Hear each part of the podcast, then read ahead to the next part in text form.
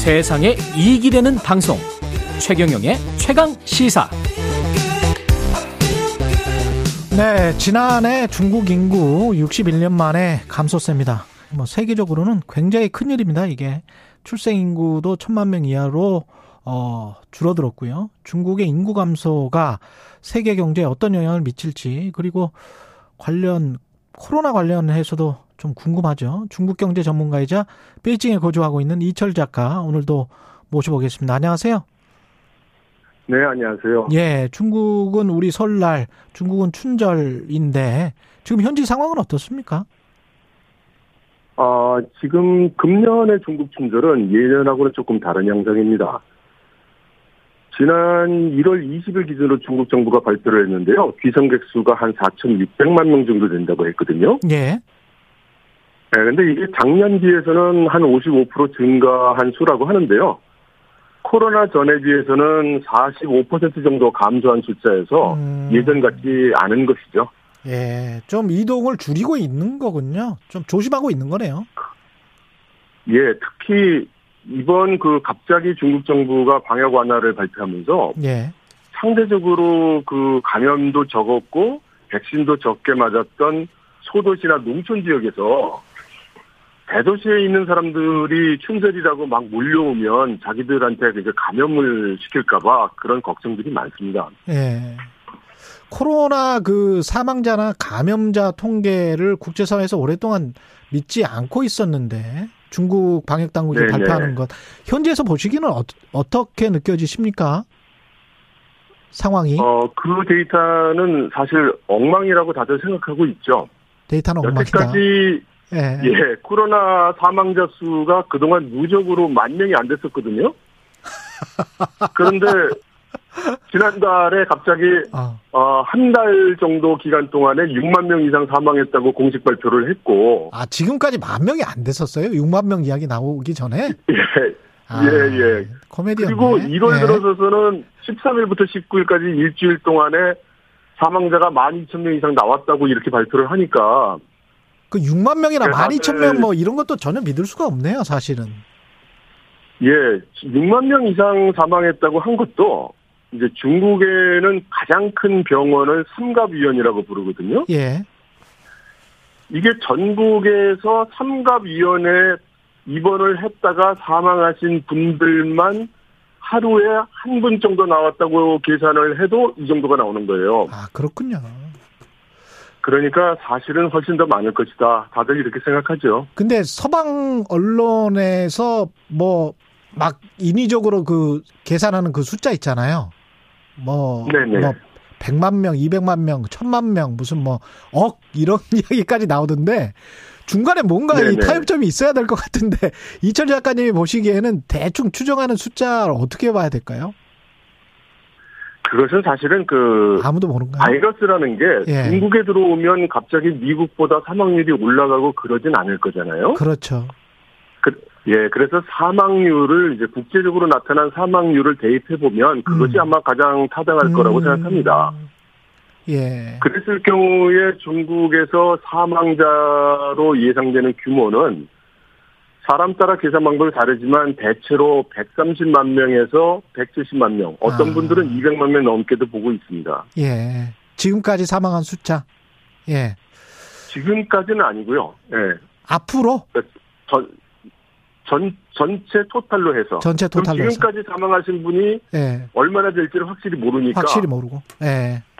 네, 알겠습니다. 네, 총계는 그렇게 나올 것이다. 예. 네, 그런 거죠. 인구 감소로 빨리 가겠습니다. 인구가 지금 꺾이기 시작했는데 이게 세계 경제에 주는 함의가 뭡니까? 어, 사실 그 중국 인구 감소는 저 개인적으로는 작년 이전에 이 몇 년 전부터 시작됐다고 보고 아. 있어요. 예.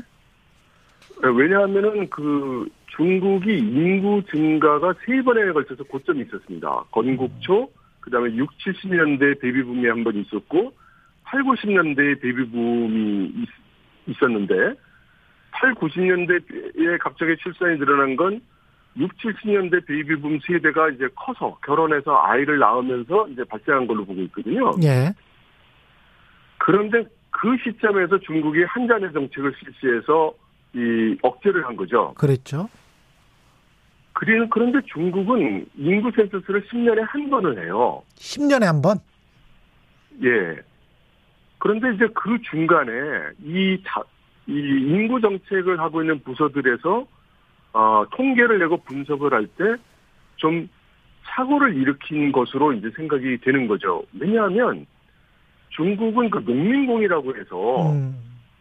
농촌에 있는 사람들이 그 도시 지역에 가서 일하는 사람들이 많은데 농촌 지역에 있는 지방 정부와 도시 지역에 있는 지방 정부가 각자 이 사람들을 다 자기 인구로 계산을 한 것 같아요. 아, 중복 계산. 네. 그래야지 예산 할당을 더 받기 때문에 아마 이렇게 한 것으로 보이는데 아. 근데 가장 최근에 인구 센서스 한 게 2020년이었거든요. 예. 그때 실제 인구가 얼마인지가 이제 드러난 거죠. 아, 실제로 과다 계산돼 있었고 그게 몇 년 전부터 네. 이미 일어난 사안인데 인구 감소가 그이 네. 관료적인 저 중국 사회 한 단면까지 같이 말씀을 해 주셨는데 이게 한국 경제, 네. 세계 경제에 미치는 영향을 좀 말씀을 해 주십시오. 일단 중국의 인구가 이제 앞으로 한 40년 정도 계속 감소할 것으로 이제 예상이 되고요. 예. 그러면 유엔 예측치를 보면 어, 이번 세기 말까지 중국 인구가 8억 명 이하로 감소한다고 하거든요. 예. 그러면 중국의 내수 시장이 대폭 감소한다는 뜻이 되는 것이죠. 그렇죠. 그러면 세계 경제에 있어서 중국이 소비해주고 사주는 그 비중이 상당히 큰데 예. 이 부분이 이제 사라지게 된다 또는 감소하게 된다 이렇게 생각할 수 있죠. 중국발 디플레이션이 없어지고 중국발 오히려 인플레이션이 계속 될 것이다. 이런 관측도 인구 때문에 나오는 겁니까? 인구가 이제 가장 큰 요인이기도 한데요. 예. 결과적으로 이유가 무엇이 됐든 중국의 내수 이것이 이제 엄청나게 감소할 것으로 보이기 때문에 이제 그런 말들이 나오고 있는 것 같습니다. 우리 같은 경우는 중국이 중간재 수출 시장인데 우리는 그러면 어떤 타격을 받게 되나요? 중장기적으로? 그, 예, 이것이 사실은 그 단순히 경제 논리만으로 결정될 것 같지는 않은데요. 예. 지금 이미 그 한국의 대중 수출 상품 구조는 소비재는 상당히 줄어들었고 대부분 부품이나 이런 기술 같은 그런 그 중간재 산업재가 이제 많아졌어요. 예. 그래서 이것들을 그 중국이 계속 한국 것을 사줄 것이냐, 어, 한국이 공급을 할 것이냐. 여기에는 지금 미국과 서방이 주도하고 있는 중국에 대한 공급망 분리 이 음. 요소가 있어서 그렇죠. 그 부분이 고려돼야 어, 알수 있을 것 같습니다. 큰일이네. 반도체 수출 계속 줄어드는 게 이게 구조적으로 갈 수도 있을 것 같은데 지금 말씀하시는 거 보면 중국은 자체적으로 성장 동력을 그래도 유지시켜야 될 거 아니에요? 어떻게 할까요? 중국은? 지금 중국은 내수 진작, 그러니까 수출보다는 이제 내수를 통해서 경제 성장을 하겠다고 이야기를 하고 있고요. 예. 이것을 내순환 경제라는 말로 캐치프레이즈를 걸고 있는데 예. 아, 사실은 그렇게 쉬워 보이지 않고요. 음. 또 서방에 지금 여러 제재가 지금 걸리기 시작했기 때문에 이것을 타파하기 위해서 거국적인 체계로 기술을 개발하겠다. 그래서 혁신을 내겠다. 이렇게 이야기하고는 있지만 이거 역시 그렇게 쉬워 보이지는 않죠. 지금 1분 정도밖에 안 남았는데 내수하면은 경기 부양하면 이제까지 이제 다 건설로 했단 말이죠. 중국이 네네. 그게 가능합니까 지금도? 지금은 부동산이 지금 엉망이 되어 있고 부동산 기업들의 도산이 계속 그렇죠. 이어지고 있고요. 예. 이게 또 금융권으로도 지금 영향이 지금 확대가 되고 있어서 예. 부동산으로 인한 경제 성장은 어려울 것 같습니다. 아 그렇군요. 그러면 소비재 쪽이나 이쪽밖에 할 수가 없네요.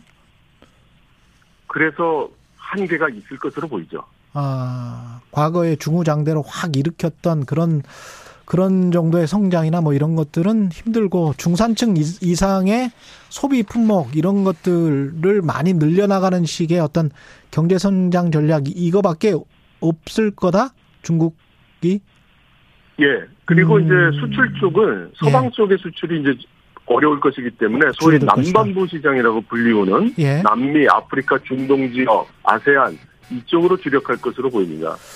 알겠습니다. 예, 중국 베이징 이철 작가 계속 연결해서 말씀 듣겠습니다. 고맙습니다. 네, 감사합니다. 예, 1월 24일 화요일 KBS 일라디오 최경령의 최강 시사였습니다. 내일 아침 7시 20분에 다시 돌아오겠습니다. 고맙습니다.